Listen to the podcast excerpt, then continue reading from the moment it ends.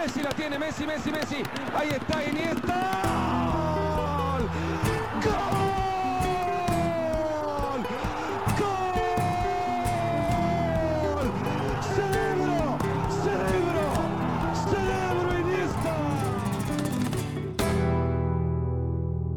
Normaal begin ik een eh, aflevering van Croquetta met eh, Hey Koen, maar eh, voor onze trouwe fans, die zullen toch doorhebben dat dit niet de normaalste zaak van de wereld is. Want we zitten niet in Berchem, in mijn studio thuisstudiootje, maar wel eh, in de heel mooie studio van eh 90 Minutes, eh, dankzij Friends of Sports. En onze luisteraars weten nu ook hoe we eruit zien. Gedaan met de anonimiteit dus voor Koen Frans. Koen, denk je dat je boven of onder hun verwachtingen zit qua looks? Daar, mogen zij, daar mogen zij over oordelen. Daar durf ik geen voorspellingen over doen. Maar je hebt wel plichtsgetrouw een shirtje van Barcelona Ja, ik aan. moest. Ik moest van u. Eh, ik had er een van Levante bij en van Las Palmas, maar, ge, Mooie gedwongen clubs, eigenlijk. ja. Gedwongen om een van Barça aan te Maar het doen. past ook wel echt in het plaatje dat jij hier zit in een Barça-shirt. Wel nog niet de witte, hè, want dat is uitgelekt. Hè. Voor volgend seizoen, het away-shirt zou eh maagdelijk wit zijn. Is wel een beetje heiligschennis, toch? Ja, dat is vloeken. Als je weet dat de aardsvijand eh, in het maagdelijk wit altijd speelt. Maar eh, ja, het is, is het bevestigd al dat het is altijd zo op die wordt? footy-headlines en die zijn Ja, meestal wel goed geïnformeerd. Ja, die zijn altijd goed geïnformeerd. Afwachten. Elk jaar is dat, dat tweede en dat derde shirt wel zo wat... Ja, bang afwachten wat het gaat geven. In maar- 1978 speelden ze voor het laatst in het wit met ene Johan Cruijff. Dus op zich kunnen we dat dan heiligschennis noemen als Cruijff het heeft gedragen? Nee. Nee, oké. Eh, de bedoeling van vandaag moeten we misschien uitleggen, hè, want het is geen gewone aflevering van eh Croquetta.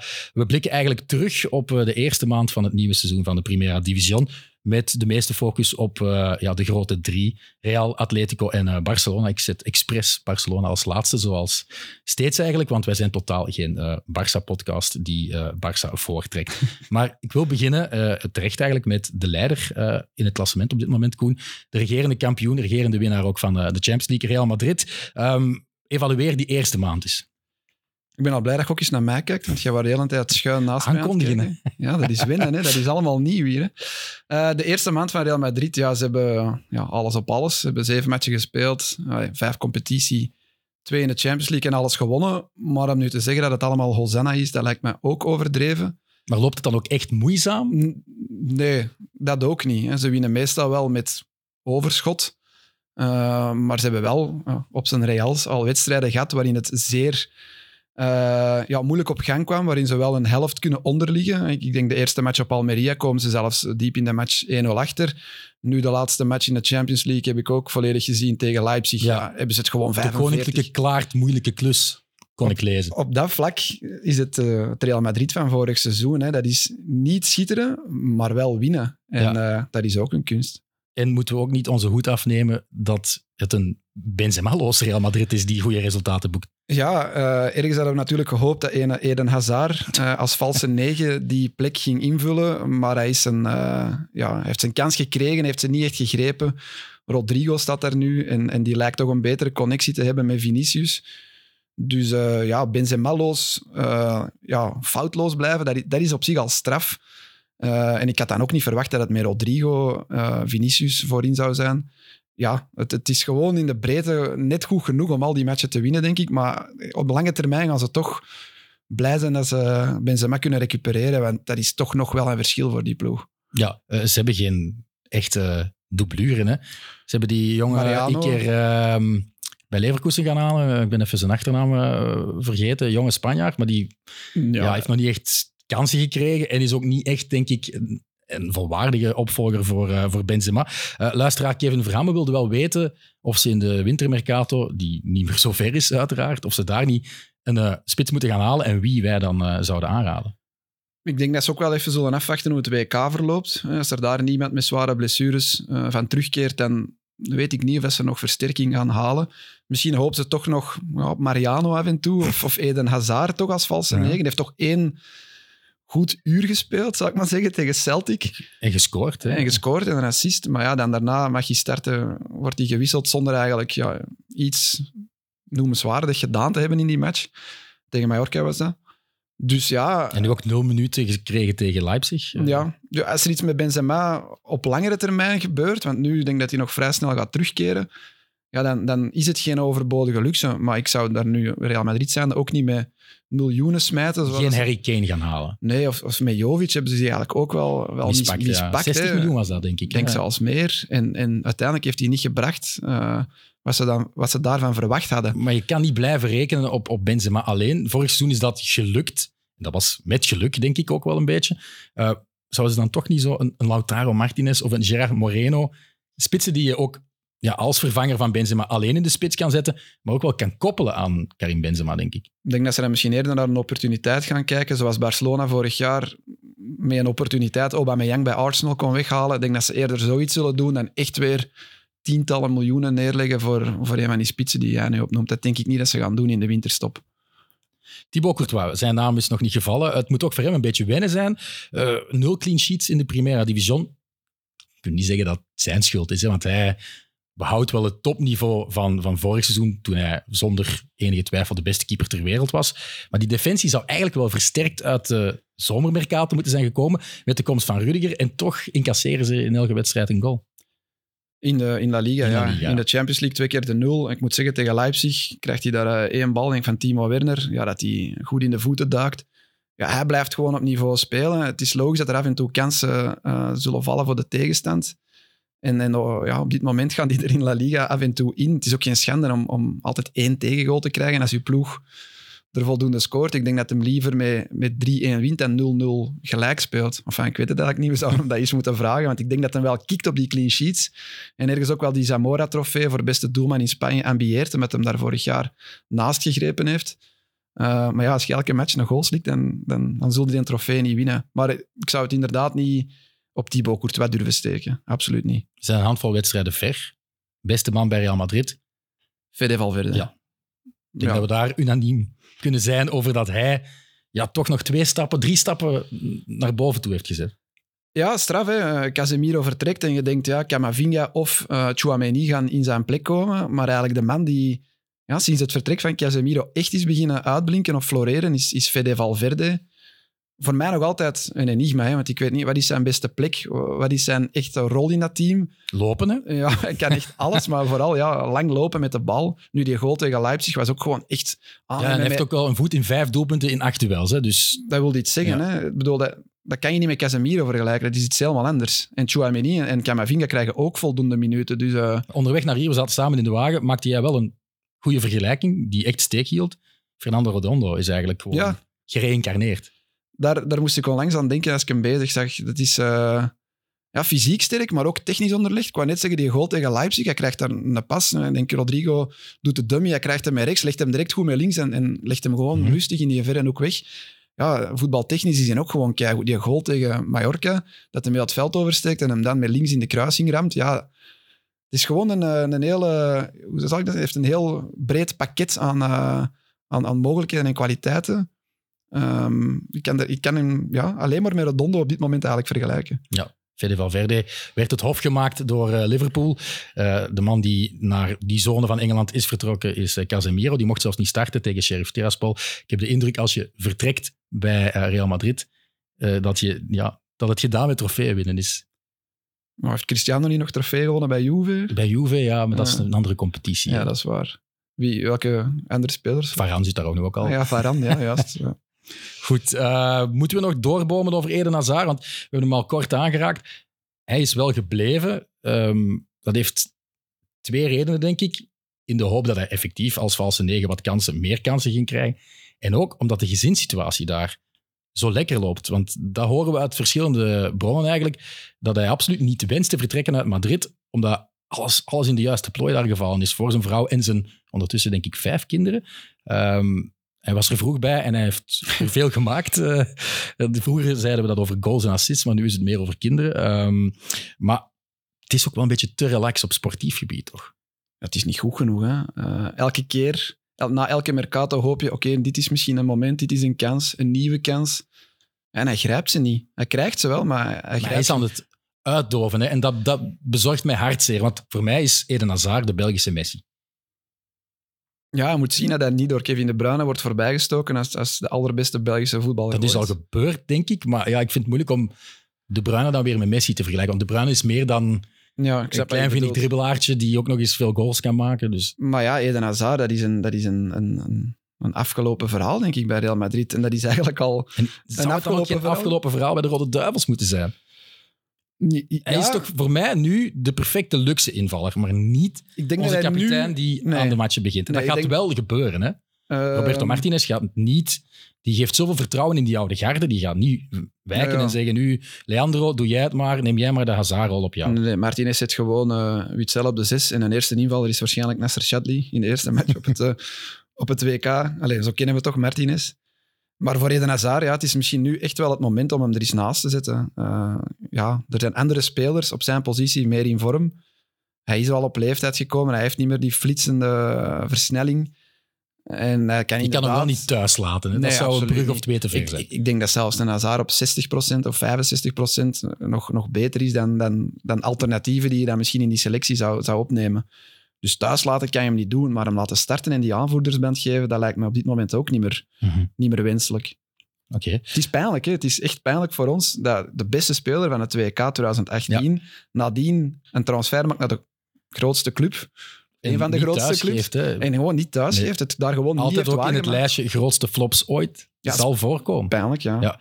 Pijnlijk aan de ogen soms eh, de prestaties eh, van eh, Eden Hazard bij Real. Pijnlijk aan de ogen is vooral het shirt van Atletico Madrid. Ik wou een brugje maken naar Atletico. Het is een soort oma snoepjes outfit die ik zum kotsen vind, eerlijk gezegd. Ik krijg er epilepsieaanvallen van. Maar we kunnen ook niet zeggen dat dat de reden is dat ze mindere prestaties hebben geleverd. Hè? Want het is een beetje met ups en downs. De nederlaag in de Champions League nu tegen Leverkusen was... was ja, wel het recente bewijs van een down, want daar waren ze echt niet sterk.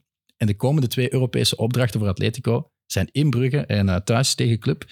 En ik ben geneigd op, Ik voel u komen. op te zeggen dat Club niet kansloos is. Nee, kansloos niet. Maar om nu te zeggen dat Club daar 6 op 6 gaat pakken tegen Atletico, dat is misschien ook wat kort door de bocht en eh, voorbarig vooral. En, en ja, een beetje dromerig zelfs.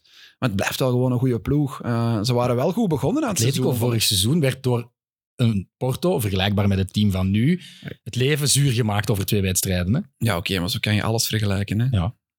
Ik ben chauvinistisch. Ik Eupen heeft ook de gewonnen van, Belgische coëfficiënt het blijft goed doen. Eupen heeft ook gewonnen van Club Brugge, hè, Ja, toch? dat is waar. Dan ja. zou Eupen van Porto moeten winnen als je die, die lijn doortrekt. Maar in, als alles normaal verloopt, als de logica gerespecteerd wordt, als de sprankel die we mondjesmaat hebben gezien tussen Felix en Morata er is, dan gaat de Brugge het moeilijk hebben. Ja, dat wou ik zeggen. Ze waren wel veelbelovend aan dat seizoen begonnen. Ze winnen daar op Getafe. Drie assists van Felix. Met een geweldige Ja. Felix. Morata die twee keer eh, ook geweldig afwerkt. Witzel voor de eerste keer in die nieuwe rol. Hè. Ik stuurde direct, man, wat is dit? Dit is echt een openbaring. Witzel als centrale verdediger. Witzel heeft de lijn een beetje doorgetrokken. Is nog niet echt door de mand gevallen. Maar Morata en Felix hebben wel een terugval gehad. En Atletico Tour is inderdaad bijzonder wisselvallig gaan presteren. Wisselen de, de, de, de heel goede matchen af met heel slechte. Blijkbaar was het in, in Leverkusen echt gewoon slecht. Zeer weinig kansen afgedwongen. In het slot dan ook nog twee keer incasseren. Je zou denken, Atletico Simeone, die trekken dan wel een 0-0 Ja. over de streep, wat een aanvaardbaar resultaat is in een Europese uitmatch. Maar ja, zelfs dat lukt niet meer. Maar dat was vorig jaar eigenlijk ook al. De pijnlijkste plek en de zwakste plek op dit moment blijft toch die rechtsachter.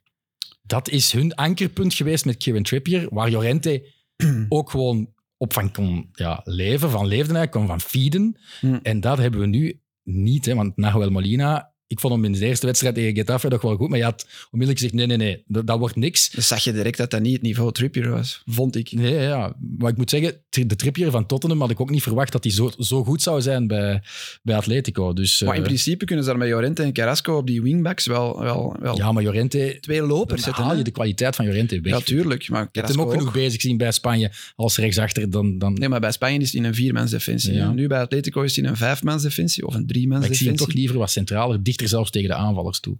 Ja, maar ja, soms moet je ook gewoon de ploeg zetten naar gelang de mogelijkheden of de spelers die je ter beschikking hebt. En Llorente en Carrasco lijken mij op dit moment de twee beste wingbacks die Simeone kan opstellen. Pas op, Carrasco op dit moment niet zeker aan Nee, de nee, nee, nee. Eh, Hij was eigenlijk, eigenlijk een beetje de patroon vorig seizoen. Zeker in de laatste maanden was Carrasco eh, geweldig. Scoorde ook de enige goal in de tweede eh, confrontatie tegen Real Madrid. Maar nu inderdaad, incontournabel is dat niet op die linkerkant. De terugkeer van Saúl heeft daar waarschijnlijk ook wel een beetje mee te Dat maken. had ik niet verwacht, dat hij daar terug op die links wingback ja, een plek in die ploeg ging. Een plek tegen zijn goesting eigenlijk ook. Hè? Ja, ja, maar ja, zo zijn er veel hè, die, die bij Atletico ja, in een, in een, moet je dat zeggen, nieuwe rol worden geduwd. Hè. Witzel ook. hè. Voilà. Ik heb, ik heb eh, ja, verstaan dat hij ook liever op middenveld speelt, maar dat hij daar ook gewoon... Is een beetje zoals Koundé zegt, ik speel liever rechtsachter bij Barcelona. Maar Nee, het ook uitstekend doet. Eh, speel liever niet centraal, rechtsachter, maar ja. het ook uitstekend doet op die positie. Eh Witzel, jij bent fan van het eerste uur. Eh je bent al heel lyrisch geweest, ook hier nu in de podcast. eh, de voorbije podcasts ook. Eh, maar zijn we niet aan het overdrijven? Want tegen een echte tegenstander van formaat heeft hij het nog niet moeten doen. En dan denk ik niet dat Witzel op zijn dode gemak kan floreren met die simpele intercepties en inleveren, zuiver.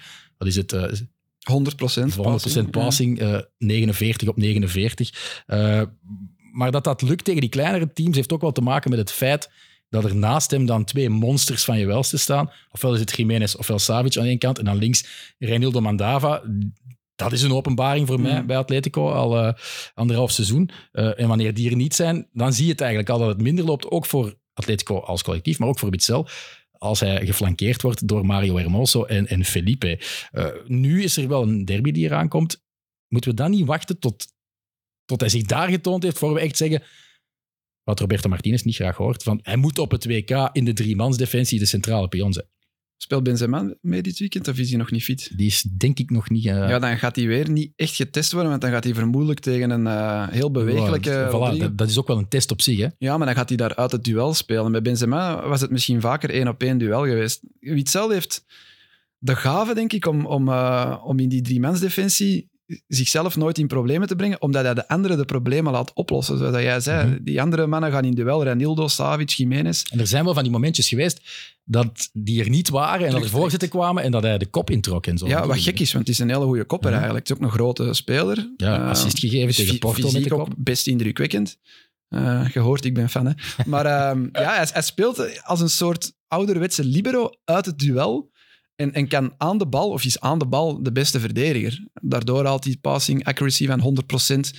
Is hij vaak degene die, die een aanval eh, opzet. Ik denk in die eerste match gaf hij de, de paas naar Felix, die dan de assist gaf naar, eh, naar eh, Morata. Dus een pre-assist. Wat je ook niet echt verwacht van iemand in die positie. Maar dat wordt wel van hem gevraagd. Hij bouwt op. Hij legt weinig risico in zijn spel, waarbij de Rode Duivels ook altijd was, maar dan een positie hoger. Dus ja, ik, ik denk dat hij, ik denk dat hij de, de, de gedroomde libero ook is voor bij de Rode Ja, maar Duivels. waarom maar- denk je dat Roberto Martinez niet in jouw Om- verhaal meegaat? Omdat ik denk dat hij beseft dat hij niet over dezelfde eh, verdedigers beschikt om naast Witzel te zetten. Hij beschikt niet over die moordenaars, zoals jij dat wel eens durft noemen, die ja, zeer agressieve, soms op over het randje durven gaan. Ja, dat zijn Alderweireld en Vertongen niet. Dat zijn ook eigenlijk Die hebben dat wel een, Vertongen heeft dat wel een beetje in zich. Zo, dat het zijn ook smeerlapje meer voetballende verdedigers. Ja, Allebei van de. Ajax-school. Sa- Savic en Jiménez kunnen die de zijn lange ballen die trappen. zijn Die niet van de Vertongen nee. trappen. Nee. Dus ik denk dat, het, denk dat het dat misschien zal zijn. Dat hij al vindt dat er voldoende voet- voetballend vermogen bij die twee andere van die drie zit. Dat daar misschien centraal iemand anders kan staan. Of Alderweireld centraal. En daarnaast eh, ja, iemand anders, ik weet niet, de Donker of zo. Links kan je nog Theat zetten. Maar het feit dat hij nu in een interview zei van ja, voor ons is Axel Witsel een middenvelder. Ja, dat en hij haalde ik- de donker aan. Dat is eigenlijk al mijn hybride. Ja, dat, dat vond ik wel wat gek. Want het is niet alleen nu bij, bij Atletico dat, dat Witzel daar wordt uitgespeeld. Hè. Bij Dortmund heeft hij daar ook al een paar keer gespeeld. Dus twee verschillende coaches, en niet de minste, Ja, en zien in ploegen die Witzel... wel ja, op hoger niveau staan dan bijvoorbeeld Wolverhampton en Aston Villa, ja, waar voilà. de donker eh, ja, natuurlijk eh, Dus ik, ik zou het eens willen zien, maar ja, wanneer, dan moet hij het nu proberen eigenlijk in de, in de komende Interland break. Tegen Nederland lijkt me dat wel een Ja, leuke maar ik, optie. ik, ik denk eh, de koppigheid van Roberto Martinez kennen, dat hij het gewoon niet gaat doen. Ehm, Griezmann, super sub Griezmann. Moeten we nog woorden vuil maken aan de fijne lettertjes, de fine print in ik zijn heb nu gelezen dat ze naar een oplossing aan het zoeken zijn, want het is vooral pijnlijk voor, voor Griezmann dat hij elke match maximum... Ja, een half uur mag spelen. verhaal van zoveel minuten, dat werd dan recent weer al onderuit gehaald. Dat het toch over 50% van de wedstrijden zou gaan. Ja, Barcelona en Atletico hebben volgens mij een ander contract voor hun neus liggen. Want, want bij Barcelona denken ze dat de, die 40 miljoen moet betaald worden zodra Griezmann meer dan 50% Dus in plaats van een duplicaat hebben ze gewoon twee verschillende versies. Van vorig seizoen. Dus bij, bij Barça hebben ze zoiets van, jullie hadden dat eigenlijk al lang moeten betalen. En bij Atletico hebben ze ergens in, een, in datzelfde contract of in een ander contract gelezen. Nee, nee. Als we maar een derde of maximum een derde van de speeltijd van dit seizoen laten spelen, dan, dan moeten we die 40 miljoen niet betalen. Dus nu is dat een twistpunt tussen die twee clubs. Ik denk dat ze er wel zullen uitgeraken, maar het is vooral toch pijnlijk voor die speler dat hij gewoon elk weekend weet, ja, ik mag maar een half uur spelen. Mhm. Altijd rond de 50ste minuut moet hij uit een dugout komen, zich gaan opwarmen, omdat hij dan 10 minuten later mag invallen. En hij is nog vaak beslissend. Ja, tot de wedstrijd tegen Leverkusen eh, was hij de meest doeltreffende. hè. Had hij een doelpunt om de 48 Ah ja, of zo. als je altijd maar een 52 half uur mocht spelen. Dat Ja. was beter dan bijvoorbeeld Robert Lewandowski. Robert Lewandowski. Hè. Ga je weer een bruggetje maken? bruggetje maken. Oh. Dus we gaan het over Barça hebben. Eh, FC Barcelona in Spanje eh, nog eh, niet verloren in vijf duels. Wel begonnen met een gelijkspel tegen Rayo Vallecano. Eh 13 doelpunten gescoord, maar eentje geïncasseerd. Dat is wel op zich een heel goed rapport. Maar ik heb ook weer het gevoel, en dat geldt eigenlijk voor Real Madrid, want dat hebben we ook gezegd, in welke van die duels in de Primera Division waren ze echt, echt overtuigend. Ja, Barça nog iets meer, moet ik dan zeggen, dan... Maar geen volledige wedstrijden van, van dominantie. Hè? Nee, maar wel meer kansen afgedwongen, meer doelpunten gemaakt, zoals je al zegt. Echt wel een killer nu met Lewandowski. Ik bedoel, dat is eh, ja, geleden van Luis Suarez, eh, dat, dat Barça zo'n spits had. En ik, ik denk zelfs dat een 34-jarige Lewandowski nog even goed is als, als, als bijna prime Suarez. Want het is niet zomaar een goalgetter. Hè. Het is niet iemand die à la Haaland wacht en dan vijf baltoetsen genoeg heeft om drie golen te maken. Nee, hij werkt. Hij maakt de anderen beter. Hij geeft nog assist. Eh, hij is betrokken in de combinatie. Ja, je ziet dat hij zich als een soort leider van die jonge ploeg heeft opgeworpen. En dat, dat had ik wel niet verwacht. Lewandowski heeft jarenlang 50 goals per seizoen in Duitsland Mhm. gemaakt. Maar dat was zo wat, ja... In de Hij werd daar ook wel weggezet als een soort moderne Gert Muller, die eh, ja, de killer in de box is. Eigenlijk. Maar ja, eigenlijk wat Haaland nu voor mij is, ik vind Lewandowski completer. Ja, Lewandowski neigt meer naar een soort hybride spits als Benzema, die iedereen rond zich beter maakt. Niet gewoon op die nummer 9 voorin in de kleine baklijn blijft wachten op een bal. Nee, die, ik zeg het, ja, die is veel meer betrokken in het spel. En dan is het des te straffer dat hem toch al zoveel goals gemaakt heeft. Mhm. Nu 9 in 7 matchen. Op Bayern had hem er wel twee mogen maken Voorspel eens hoeveel eh, goals hij gaat maken. Ja, dat, ja, Maar hij gaat de Pichichi worden, toch? De dat topschutter. denk ik wel, ja. Ja. Als, hij, als hij gespaard blijft aan blessures. Kaap kunnen ronden, want dat is al even geleden, van 40 competitietreffers. Ja, als hij aan deze tempo doorgaat wel, denk ik. Hè. Zou hij dan in de buurt komen van het 61 doelpunten seizoen over alle competities van Cristiano Ronaldo of 73 van Leo Messi? Dan zullen ze ook heel ver moeten geraken Europees, denk ik. Maar dat lijkt me straf. Maar we moeten er nu ook niet te veel op, op vooruit lopen. Het is gewoon een feit dat, dat Barcelona een stuk beter is. Want ik heb die ploeg nu eens vergeleken op Bayern. Eh, vorig Mhm. jaar onder Xavi, kansloos 3-0 verloren. Nu, oké, 2-0 verloren, maar eigenlijk hadden ze minstens een gelijk spel verdiend. Maar het is wel een meer zwalpend Bayern dan vorig seizoen. Hè? Dat wordt dan verteld, maar ik weet, ja, ze zijn ook maar één speler kwijt, dat is Lewandowski. Is die dan zo belangrijk ook voor Bayern? Als ze die kwijt zijn, heel die zal dat ontkennen, want die was hem liever kwijt Ja. dan rijk. Eh, maar de evolutie naar de Europese top die is wel nog niet helemaal afgerond. Hè? Ik verwacht bijvoorbeeld niet dat Barça tot de halve finale schopt. In de Champions Ja. League? Nee, dat, dat zou redelijk straf zijn. Maar, Maar dat is financieel gezien wel m- van moeten eigenlijk. Ja, niet, ja, dat weet ik niet. Eh, ik ken nu niet de exacte begroting van eh, Laporta, wanneer dat hij eens een Champions League moet winnen om de getalletjes allemaal juist te hebben staan in zijn boekhouding. Maar nee, misschien is het nu nog wat, nog wat te snel. Je hebt ook nog wel heel veel jonge gasten die op dat niveau nog geen matchen hebben gespeeld. Hè. Ik bedoel, Pedri, Gavi, Araujo, die een Balde die nu veel op linksachter mag spelen, ja, die hebben nog geen knockout matchen op hoog niveau in Champions League gespeeld. Dus voor die mannen is dat winnen. Natuurlijk worden ze nu wel omringd door ja, Lewandowski daarbij, Busquets, uh, Rafinha. Oké, die is dat niveau ook niet gewoon, maar dat is wel een die ook inderdaad Mhm. Dat is veel voor mij aandacht naar zich toe trekt. voilà, misschien nog meer een schot in de roos gebleken. Ja, en, en, en de zoveelste reïncarnatie van Ousmane Dembélé. Hè.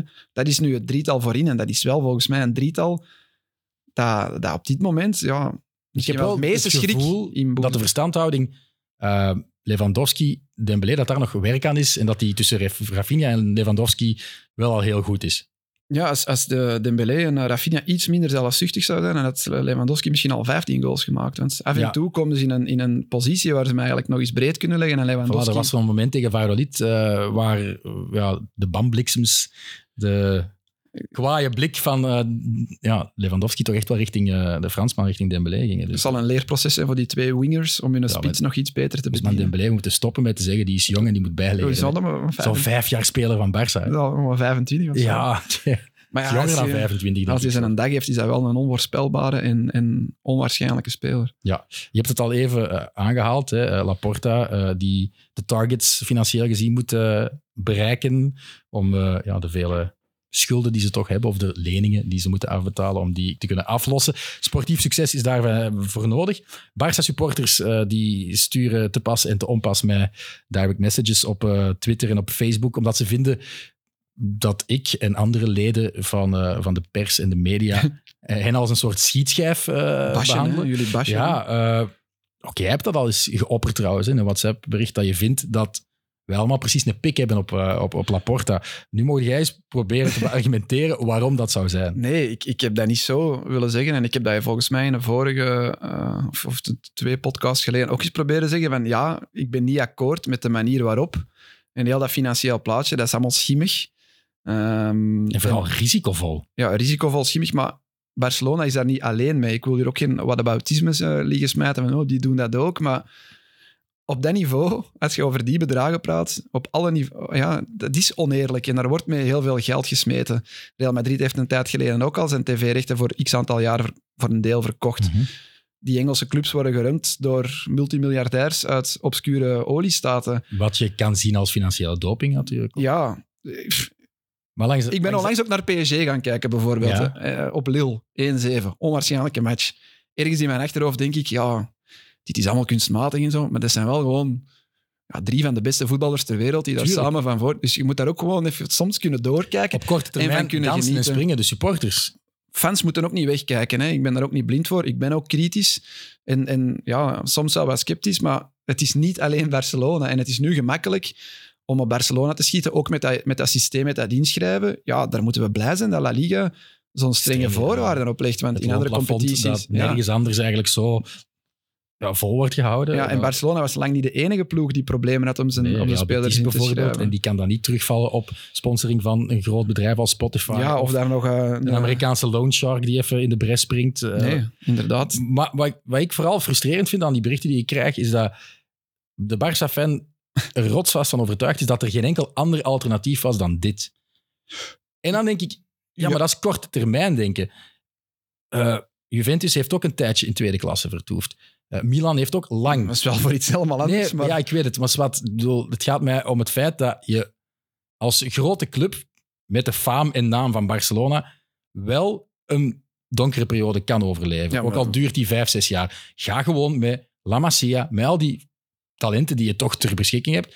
En ga misschien even door een moeilijke periode, door een ja, eh, vier, vijf seizoenen waar je misschien geen Champions League speelt of misschien net Champions League haalt en geen titels pakt en geen Copa del Rey. moeilijke periode is nu al wel... Ja, maar de bezig, hè? gaan zich veel meer kunnen associëren toch met echte eh, jeugdproducten, echte Catalanen die dan Ja, maar het die zijn staan. er ook. Hè. Bedoel, Ja, niet heel veel. Hè. je hebt daar nu die vier jonge gasten die een zijn- contract hebben verlengd en een opstapclausule van een miljard hebben. Pedri is bijvoorbeeld al geen eigen jeugdproduct, hè, dus die mag je al niet meerekenen. maar ja, die, die, die claimen ze als die, die komt wel als, als ik, tiener in ik, die ploeg. ik vind gewoon dat Gavi dat is ook ook te gemakkelijk eigen- is om te zeggen, ja, maar er was geen andere oplossing dan eh ja, maar soms kan, je, gaan lenen. soms kan je ook gewoon...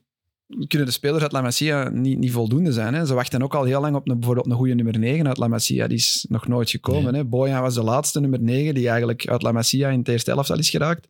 Maar die bleek ook niet, niet goed genoeg te zijn, terwijl hij op alle andere posities in die ploeg een, een, een speler uit La Masia stond.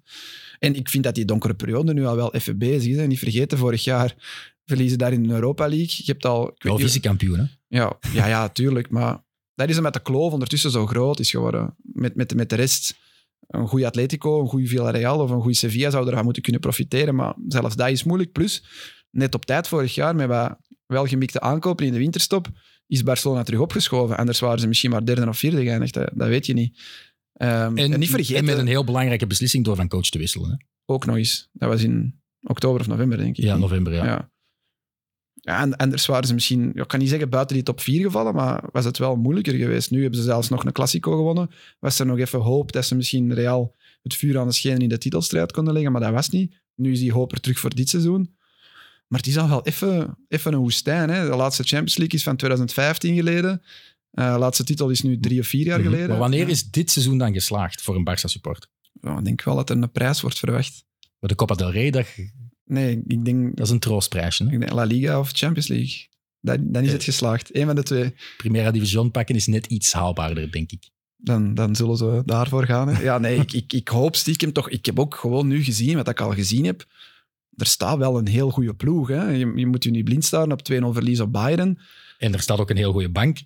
Ja, er zijn heel veel spelers die daar volgens mij nu een beetje op hun tanden moeten bijten. Ferran Torres, Ja, Memphis die toch gebleven is, Jordi. Frenkie de Jong. Jordi Alba, Piqué, Frenkie de Jong, eh, die Kessier die er is bijgekomen. eh en zit bijna altijd op de bank. Die, die zegt wel... Die zegt wel een eh, zeer ja, uitgebalanceerde kern nu. En, Dat is en- luxe. ja, luxe. En ik vind dat je met deze ploeg nu, met de spelers die je ter beschikking hebt, moet je gewoon voor één van die twee hoofdprijzen gaan. Ehm Xavi zet de Jong vaak op de bank, omdat het vaste trio toch Pedri, Busquets, Gavi is. Gavi heeft net bijgetekend tot 2026. Een opstapclausule van 1 miljard. Hij is al de derde of vierde. eh, ja, ik zei het net de vierde. Hè? ja, Pedri, Araujo, Ansu Fati en nu Gavi. ja. Eh, we zagen ook wel een schitterend filmpje eh, van een vrouwelijke supporter, jong, jonge supporter, die bij Gavi langs ging om een vlag te laten ondertekenen, signeren. En dan heel subtiel ook een briefje met haar telefoonnummer achterliet. Ja, Eh, en Gavi wist niet goed hoe die moest ik vond dat heel schattig. Het is wel heel Ja. ontwapenend. Van, ja, er wordt hier waarschijnlijk wel ergens een camera op mij gezet. Hoe moet ik hier nu op Het reageren? feit dat dat ook gefilmd werd, inderdaad, maakt het een beetje Ja, hij geneerde zich. Hij zei, Ja. het, het van 18. Ik vond dat wel, ja, het, het, het gaf zo wel... Het maakte hem nog sympathieker. Want ik vind hem al heel sympathiek, Gavi. Ook met die eh, losse veters. eh, En die... Is dat? Die, ja, de tong in de mond heeft Ja. zoiets Michael Jordan-achtig. Ja. Manier van spelen is dan eerder Casemiro-achtig bij momenten. Pedri schat ik op dit moment toch nog wel een, een trapje hoger in. Hoe die daar bij momenten ook op Bayern aan het heeft spelen meer was. talent gewoon. Heeft gewoon meer is talent. gewoon de betere voetballer, denk ik. Is ook twee jaar ouder, hè, maar is, is de betere voetballer. Oké. Eh, wat verwacht je van de match tegen Inter? Want dat is Europees de volgende opdracht. Een cruciaal tweeluik, hè. Eh, ja, ze gaan daar toch minstens drie op zes moeten pakken. Ik denk dat er echt niemand rekening houdt met een uitschakeling in de, in de groepsfase van de Champions League. En ja, het is niet gemakkelijk, hè, want je gaat ervan uit dat Bayern die groep wint. Ja, dan moet je Inter aftroeven, dus het zal nu moeten gebeuren. Is Lukaku tegen dan al terug? Of? Dat weet ik niet. Oké. Eh, genoeg over Barcelona. Eh, er zijn... eh, Ja, Heel wat- over Frenkie vragen? ja, dat heb ik toch gedaan. Nee, dat hij niet speelt. Ah, ja. Je had dat in de auto naar hier gezegd. Ja, ja, ja, waarom dat dat is, ja. en waarom is hij gebleven? En hij gaat moeten verlengen of toch zijn loon moeten verlagen. Ja, dat heeft hij niet gedaan. Hij heeft nog vier jaar contract. Is een van de Maar Van in de Gaal moet dit toch ook echt een klote Ja, situatie zijn. dat is verschrikkelijk. Hè? Ik denk het probleem is, ik heb er ondertussen echt zoveel analyses en, en, en stukken over gelezen van, van die Athletic, van Marca, van alle man die er iets over te zeggen heeft. Het probleem aan Frenkie is volgens mij dat hij niet in het, eh, in het voetbalidee van Xavi past. Hij loopt te lang met de Maar bal. dat is heel raar, hè? want het voetbalidee van Xavi, van Guardiola, van Cruyff, dat heeft Frenkie de Jong bij Ajax toch ook met de paplepel meegekregen. Ja, maar eh, Frenkie de Jong kan volgens mij niet in een hokje geplaatst worden. En, en in dat systeem van Barcelona worden alle spelers toch op een of andere manier in een hokje geplaatst. Op, met een nummer, met een positie. En Frenkie is geen Busquets. En Frenkie is geen Pedri, is geen Gavi. Is een, is een, een soort mengelmoes van die drie Het posities. is meer een, een, een Fede Valverde. Ja. Ja, een, een- een speler waar je geen positie op kan plakken. En dat is, zijn, ja, dat is zijn kwaliteit, maar ook zijn probleem, denk ik, op dit moment. En ik denk echt dat ook het feit dat hij zo lang met de, met de bal aan de voet rent. Ja, die andere spelers bij Barcelona, die ploegma's, die moeten zeggen: van, ja, gast, afgeven. Eén En spelen- tijdvoetbal, ja, alsjeblieft. tiki-taka, hè. ja. Terwijl het dat soms echt een Ja, match kan openbreken. met een slalom Ah ja. 60 meter overbruggen en ineens... Kijk naar Valverde nu, die kan, Ja. die kan daar een goal mee maken en een match openbreken. Dus de Jong kan dat ook. Ik herinner mij die match vorig jaar op Napoli, was hij weer hè. Ehm, maar ja, dat is zo soms wel en dan weer helemaal niet. En ja, hij moet zo vechten tegen die wel heel graag bezig, eerlijk gezegd. Ja, dus, eh, ongelooflijk sierlijke voetballer. Hè. en Busquets heeft dat ook wel, dat sierlijke, dat draaien. En, Maar die speelt sneller. ja, ja. speelt sneller zijn bal af. Dat is het verschil. Maar toch vind ik Frenkie de Jong dynamischer. Ja, tuurlijk. En leuker om naar te kijken in het moderne voetbal. Sowieso. Wie belt er. Xavi om toch zal straks een plekje te zoeken voor eh, het wapen van eh, Arkel. Ehm, dat is een Nederlander. Ik wou eerder al een intermezzo inlassen, eh, omdat we wel te lang over Barcelona aan het babbelen waren. Er zijn vijf Nederlanders in La Liga. We hebben heel wat volgers. Is er uit, weer naar daar aan Nederland, ja. Je moet Ja. af en toe... Dat is, dat is, dat is met een structuur, hè. Ah. Dus, dat is tv, hè. Zes Belgen in de Primera Division, vijf Nederlanders. We hebben al een paar aangeraakt natuurlijk bij de grote clubs. Ehm, maar er is bij Almeria bijvoorbeeld eh Largi eh, Ramazani. Je hebt in eh, de gewone podcast al uitvoerig je excuses aangeboden, omdat je dacht dat het geen Belg was na zijn eerste goal tegen Real Madrid. Nu, nu kan je het nog eens doen, hè, met, met video, hè, je excuses aanbieden aan... Maar ik heb al contact gehad met de, met de vader van Largi Ramazani. En ik denk niet dat hij één gekeken heeft, twee mijn excuses gehoord heeft, maar het is, is oké, denk ik. Ik wist gewoon echt niet dat het een Belg was. Ik dacht dat... een Boerendees was het, denk ik. Ja. Eh, dat hij met dat vlaggetje stond ernaast. Geboren Zijn- in zijn- Sint Agatha-Berg. Zijn broer eh, heeft voor Burundi gespeeld. Is maar Diamant Ramazani. ja. Schitterende voornaam. Fantastische naam. Maar hij heeft dus nu wel laten verstaan dat hij absoluut voor België wil gaan. Dus ik ben eigenlijk benieuwd. Ik denk, vandaag is selectie. Ja, Of dat hij er gaat bij zijn. Want hij heeft, al- hij heeft eigenlijk een, een vrij goede start. Hij heeft gescoord tegen Real Madrid. Hij heeft gescoord tegen Sevilla. Hij is gewoon basisspeler in La Liga. dus het zou terecht zijn dat Ramazani door Roberto Martinez geselecteerd wordt. ik zou het logischer vinden dan bepaalde andere figuren die wellicht wel op de lijst gaan staan. Ja, Bedoel je dan Adnan Januzaj? ja zou die er niet op staan? Ik heb daar heel veel vrees voor, want hij heeft Ja, al dat- 18 minuten in de Champions League meegedaan. Dat kan niet dat hij daarop staat. Hè. Die heeft Januzaj blijft natuurlijk in La wel- Liga. Ja, maar hij zit wel bij Sevilla en daar houdt denk ik de bondscoach toch wel een klein beetje rekening mee. Maar eh, kort nog over Ramazani.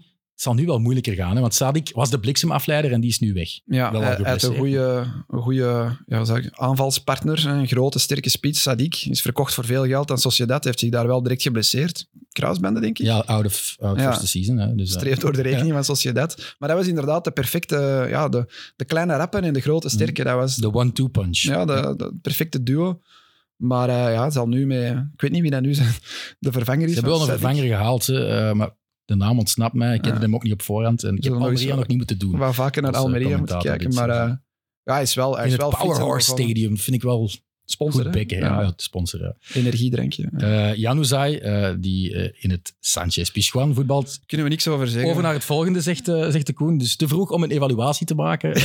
Eh, ja, gebuist, hè? Dat is gebuist. Ja, Als je niet oké. speelt, dan zijn je gebuist. hij is met een achterstand, fysieke achterstand toegekomen. Zat nog niet in de selectie eh, bij de eerste keer dat dat kon. Eh, Maar en- wel, wel opvallend vind ik, Sevilla speelt dramatisch. Mhm. Start volledig gemist. En hij komt toch niet in die ploeg. Ja, maar tijd, tijd. We gaan straks nog verder over Sevilla babbelen. Ik vind dat, dat we hem nog een, het voordeel Ja. van de twijfel moeten Even. geven. Ik ben wel blij dat hij niet naar Venetia in Serie B is geweest. En dat we hem nog kunnen zien schitteren, hopelijk eh, op de velden van, eh van La Liga. Uh, Arnaud Danjuma, dat is voor mij misschien gekwetst. na. Frenkie de Jong ja, de beste Nederlander die je... En voor het vertrek van Ja. de Jong was dat misschien nog net iets anders. Wat, maar nu denk ik, potentieel gezien, de beste Nederlander. Die ook altijd in de plannen van Van Gaal voorkomt. Die waarschijnlijk wel mee moet komen. Ja, mee moet, maar basisspeler, dat weet ik niet. Nee, maar wel in de selectie. hè. Vorig jaar heeft hij een paar matchen in de Champions League ook. Ik bedoel, die halen daar wel eh, halve finale. Dat is wel met een Ja, goede nee, fenomenaal. Hè? Ik bedoel, Ja. Supersnel op de eerste meters, onvoorspelbare dribbels. Maar nu een spierblessure, nog niet eh, gespeeld, maar eens fit verwacht ik wel dat hij gaat knallen. Eh, nog een andere Nederlandse spits die nieuw is, is Justin Kluivert.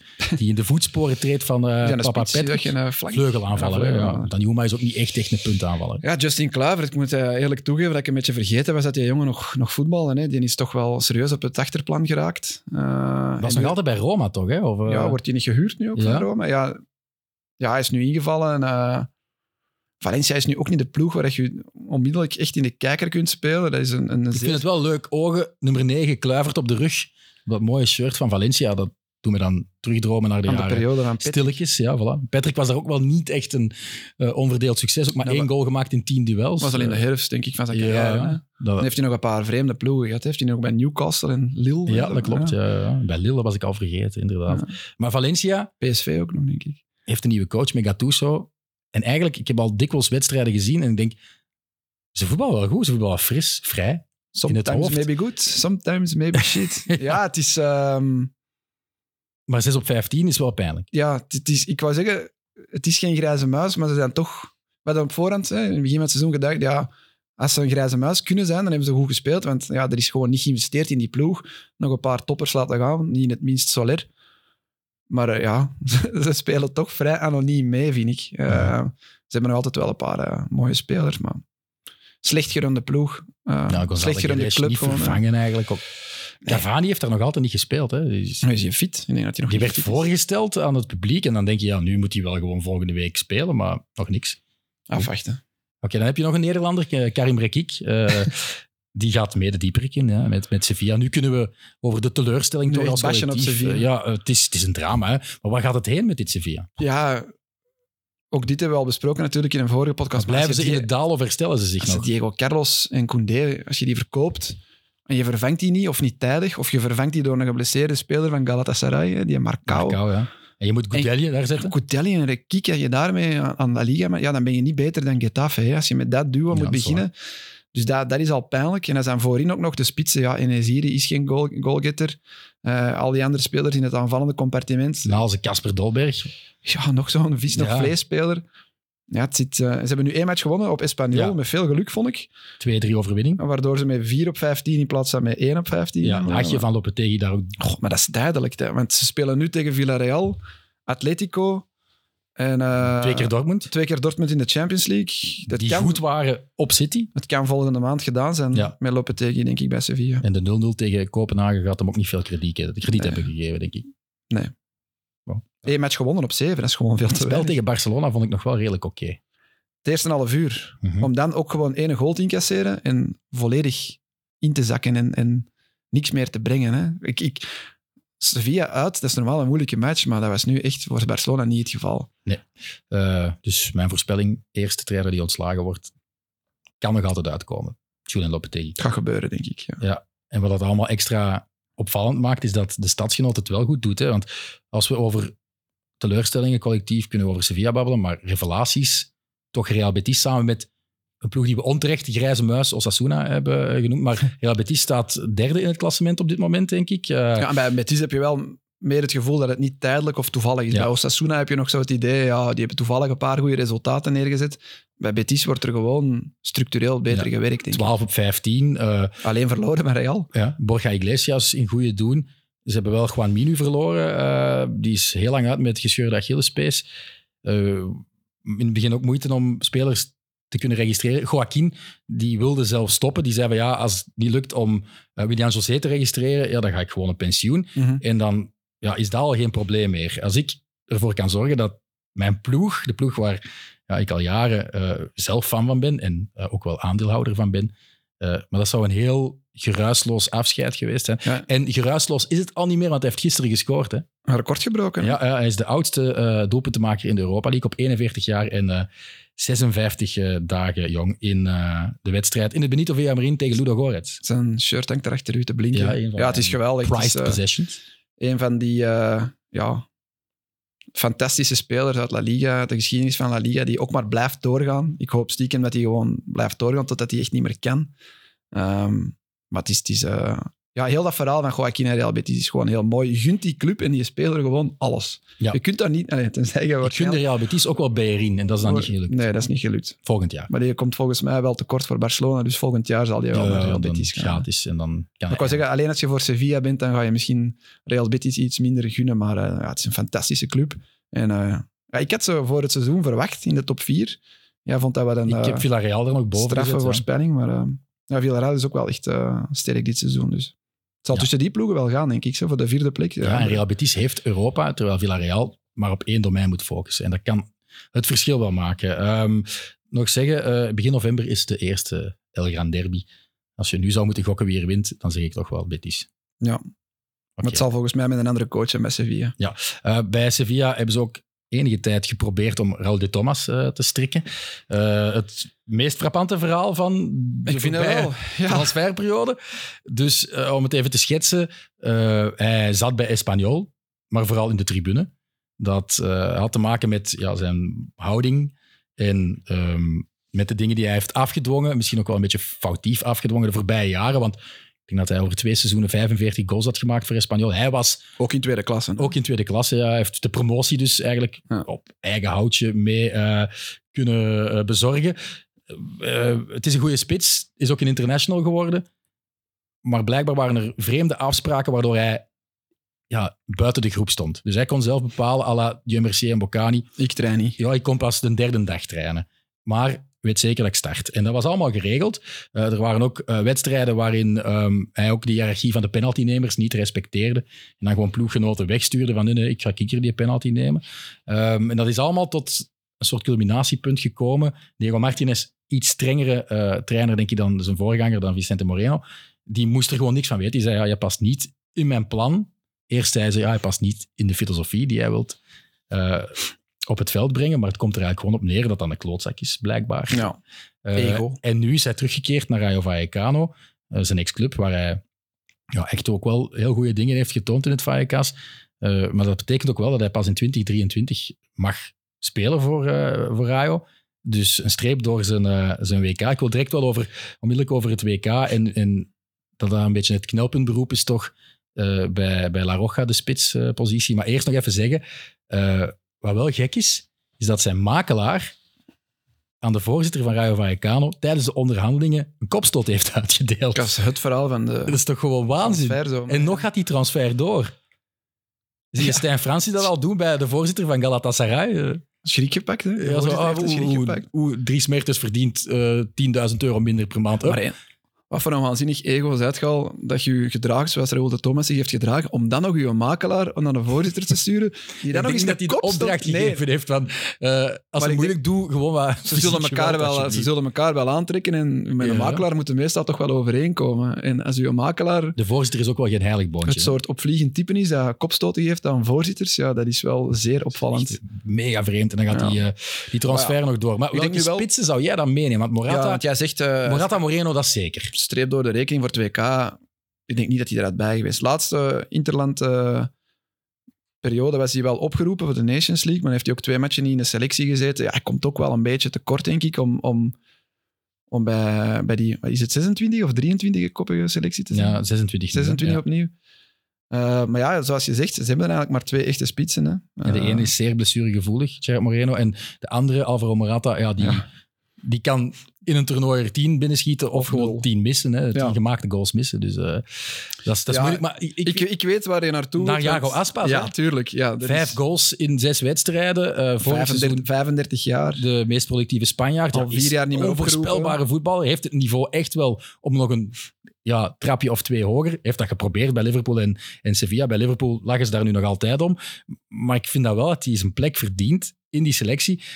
En wat hem misschien nog te veel boven het hoofd wordt gehouden, is het feit dat hij een van de penaltymissers was op het WK 2018 tegen, Tegen Rusland. Rusland. Nee, daar, daar denk ik dan niet Waarom rekening zou-.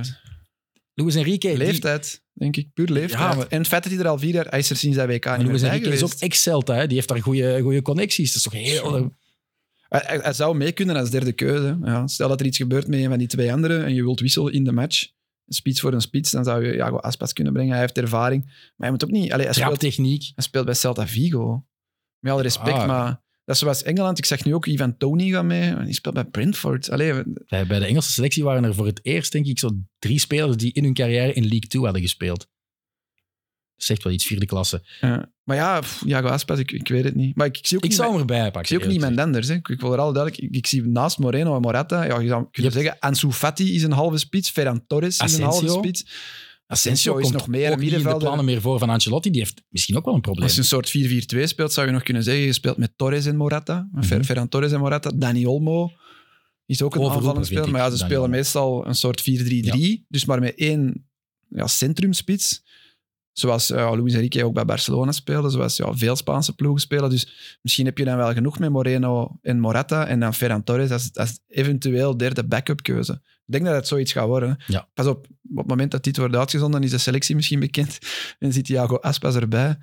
Dat zou heel straf zijn. Dat zou straf zijn. Ja. Ehm, ze spelen wel een eh, leuke wedstrijd. Hè. Op 27 september is er eh, Portugal-Spanje. En eh, ja, wat is dat? Iberisch Schiereiland derby. Eh, tussen voor mij Schierderby. eh, de grote favoriet op, ehm, op eindwinst, Portugal. Dus voor mij de- Ja, de grote favoriet. ik had nu die selectie ook bekeken. Dat is een onwaarschijnlijke ploeg. Maar uiteindelijk tegen ons, Rode Duivels, op het vorige EK hadden die ongeveer ook die ploeg. Ja, En dat zijn heel ze veel... moeten Cristiano overtuigen dat hij, net als Eden Hazard, luxe invaller is. Filip heeft dat hier in de zetel waar jij in zit zegt. En dat was eigenlijk wel een theorie die veel Ja, en, ze hebben volgens mij iets te veel vedetten gewoon. En te weinig een ploeg. Het feit dat die ook... Die zijn naar de vedette, barrages gemoeten. Hè? Is João Cancelo een vedette? Ja, vind zelfs João Felix ik niet echt reken nu niet. Nee, maar die in het aanvallende compartiment hebben toch te veel echt... Bernardo Silva, oké, ja, die willen die zitten allemaal bij topteams. Je gaat er daar wel drie of zo van op de bank moeten zitten. Hè? Een, een, Ja. een Leao, een Bernardo Silva, een Een Jota. Een van die mannen moet op de bank zitten. als Hè? die de selectie al haalt. Ja. Ja. Eh, goed, maar ik wilde eigenlijk weer een professioneel brugje maken naar eh, misschien de belangrijkste eh, wedstrijden de komende weken. Eh, een beetje een kalender. Dus niet Portugal-Spanje, hè? daar ligt die mensen van Nee, maar het is nu wel Interlandbreek die Ah, ja. voor de deur staat. Dus wou ik daarmee beginnen. Maar ehm, er is eerst nog een belangrijke derby Madrileño. 18 september. Tegelijkertijd is er Sevilla-Villarreal. Misschien dat Unai Emery de spreekwoordelijke beul is van de, ja, de man die hem een beetje is opgevolgd. Julian eh, Het is trouwens in Villarreal. Hè? Ja. Ja. Eh, Villarreal heeft 10 op 15. Je hebt al gezegd, beter aan het seizoen begonnen dan eh, de vorige campagne. Eh, dan kijken we naar de maand oktober, Koen. 1 oktober Sevilla Atletico. 4 oktober Club Atletico en Inter Barça. Returns op 12 oktober. 5 oktober is er Sevilla Dortmund. Return op 11 oktober. 9 oktober is er eh, Real Sociedad versus Villarreal voor de echte meerwaarde zoeken. en dan is er 16 oktober eh, El Clasico. En vermoedelijk ja, gaan we daar ook uitgebreid eh, op vooruitblikken in samenwerking met de Friends of Sports. Eh, opnieuw dan ja, met beeld. Hè. Ik vond het wel leuk. Hoe vond jij het leuk om eens een keer... Ja, jij, jij doet dat wel goed. Hè? Jij bent al een ervaren tv, tv-gezicht. hè? Ja. Dank u. Ik Ja. ben er zelf Ja, niet van overtuigd. Maar Voor mij is het allemaal nieuw. Hè? Ik moet, ik ja, moet af en toe weer- kijk je dus over uw rechterschouder. Ja, dat had ik door, ja. ja. Oké. Maar ça va. Allee. Ik heb geen idee hoe lang. Ik heb de indruk dat het toch niet te lang was. Dat geen 2 uur en 45 minuten was. Ja, ik heb gemerkt als je hier ziet dat je heel lange podcasts moet maken, maar wij zijn zo niet echt... die Ja, wij podcast, durven wel lange, lange jij, afleveringen. Jij durft veel praten. Ik durf veel lullen, ja. Ja, maar afronden, denk ik. Cool, ja. Bij deze bedankt om, eh, om te kijken en eh, hopelijk tot heel erg snel.